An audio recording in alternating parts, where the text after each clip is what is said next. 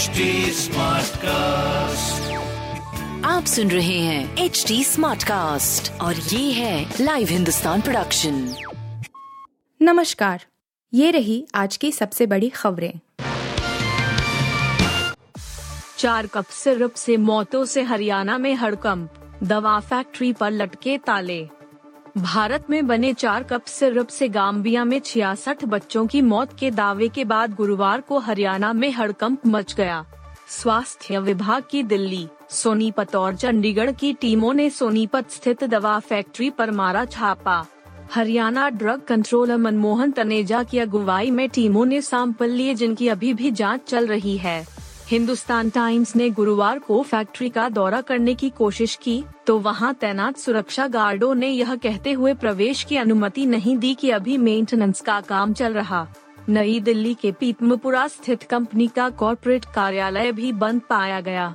सोनीपत स्थित वरिष्ठ दवा निरीक्षक राकेश दहिया ने कहा कि पिछले एक सप्ताह में पाँच नमूने एकत्र किए गए और जाँच के लिए कोलकाता में केंद्रीय औषधि प्रयोगशाला भेजे गए।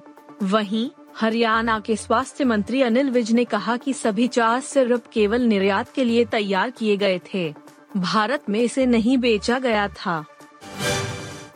यूपीएमपी में इस दिन तक जारी रहेगा भारी बारिश का दौर। उत्तर प्रदेश, उत्तराखंड समेत कई राज्यों में इन दिनों भारी बारिश का दौर चल रहा है। एक बार फिर से मानसून झूम कर लौटा है, जिससे गर्मी और उमस से राहत मिली है।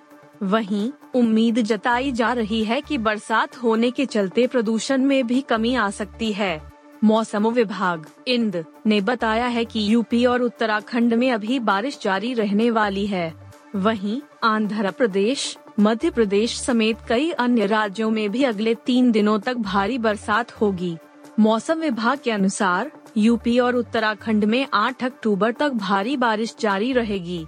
वहीं तटीय आंध्र प्रदेश, रायलसीमा, तेलंगाना और मध्य प्रदेश में अगले दो से तीन दिनों तक भारी बारिश होने की संभावना है। इस बीच यूपी के महाराजगंज, बाराबंकी और आसपास के इलाकों में 7 अक्टूबर को ऑरेंज अलर्ट जारी किया गया है। मौसम विभाग ने कल के लिए लखीमपुर, खीरी, महोबा, अयोध्या, सीतापुर और अमेठी समेत अन्य जगहों के लिए येलो अलर्ट जारी किया है। राज्य में रुक रुक कर हो रही बारिश से पारा लुढ़कने की संभावना है। कुछ क्षेत्रों में 8 अक्टूबर तक भारी बारिश होने की भी संभावना है। गुजरात हिमाचल चुनाव में कमान संभालेंगी प्रियंका गांधी। हिमाचल प्रदेश और गुजरात विधानसभा चुनाव में कांग्रेस महासचिव प्रियंका गांधी वाड्रा की भूमिका बढ़ सकती है। प्रियंका गांधी इन दोनों प्रदेशों चुनाव में चुनाव प्रचार का जिम्मा संभालेंगी। क्योंकि पार्टी के पूर्व अध्यक्ष राहुल गांधी इन दिनों भारत जोड़ो यात्रा में व्यस्त हैं।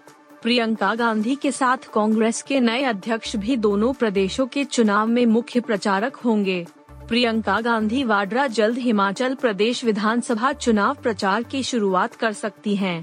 उनके गुजरात चुनाव प्रचार कार्यक्रम को अंतिम रूप दिया जा रहा है गुजरात कांग्रेस के वरिष्ठ नेता अर्जुन मोटवाडिया कहते हैं कि प्रियंका गांधी चुनाव प्रचार करेंगी। वह प्रचार के लिए जल्द गुजरात आएँगी। हिमाचल प्रदेश में वरिष्ठ नेता वीरभद्र सिंह के निधन के बाद यह पहला विधानसभा चुनाव है। पार्टी ने वीरभद्र सिंह की पत्नी और तीन बार की सांसद प्रतिभा सिंह को प्रदेश अध्यक्ष पद की ज़िम्मेदारी सौंपकर इस कमी को पूरा करने की कोशिश की है। प्रदेश में भ्रष्टाचार, बेरोजगारी और सरकार का खराब प्रदर्शन अहम मुद्दे हैं। पार्टी इन मुद्दों को पूरी शिद्दत से उठा रही है। दक्षिण अफ्रीका ने भारत को नौ रन से हराया। भारतीय टीम संजू सैमसन और श्रेयस अय्यर के अर्धशतकों से जीत के करीब पहुँचने के बावजूद तीन मैचों की सीरीज़ के बारिश से प्रभावित पहले वनडे मुकाबले में दक्षिण अफ्रीका से नौ रन से हार गई। डेविड मिलर और हेनरिच क्लासेन की शानदार अर्धशतकीय पारियों से दक्षिण अफ्रीका ने 40 ओवर में चार विकेट पर दो सौ उनचास रन का स्कोर खड़ा किया। इस लक्ष्य का पीछा करने उत्तरी भारत की शुरुआत अच्छी नहीं रही। टीम ने आठ रन के स्कोर पर दोनों सलामी बल्लेबाजों के विकेट गंवा दिए थे, पर सैमसन, तिरसठ गेंद, नौ चौके तीन छक्के और अयर सैतीस गेंद, आठ चौके के अर्धशतक ने टीम को संभालने में अहम भूमिका निभाई।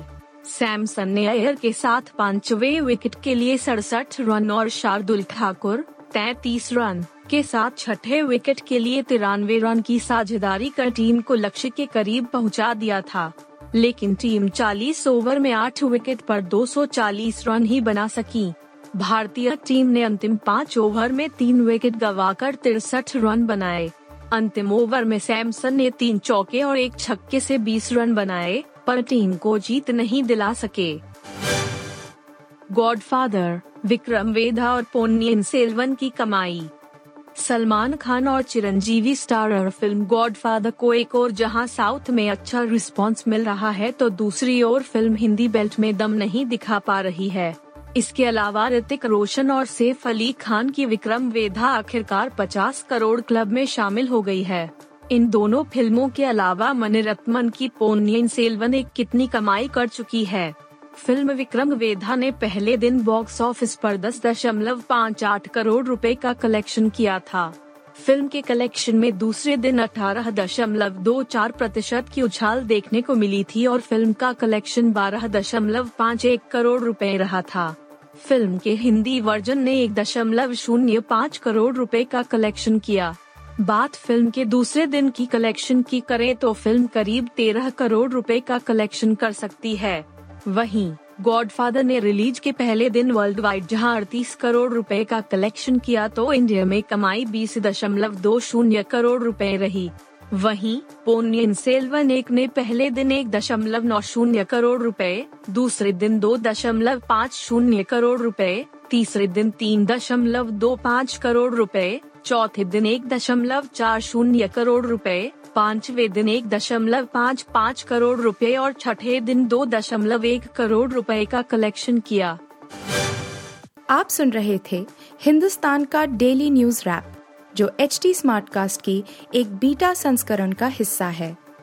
आप हमें फेसबुक ट्विटर और इंस्टाग्राम पे एट एच टी या podcasts@hindustantimes.com पर ईमेल के द्वारा सुझाव दे सकते हैं। आप सुन रहे हैं एच टी स्मार्ट कास्ट और ये था live Hindustan production smart cast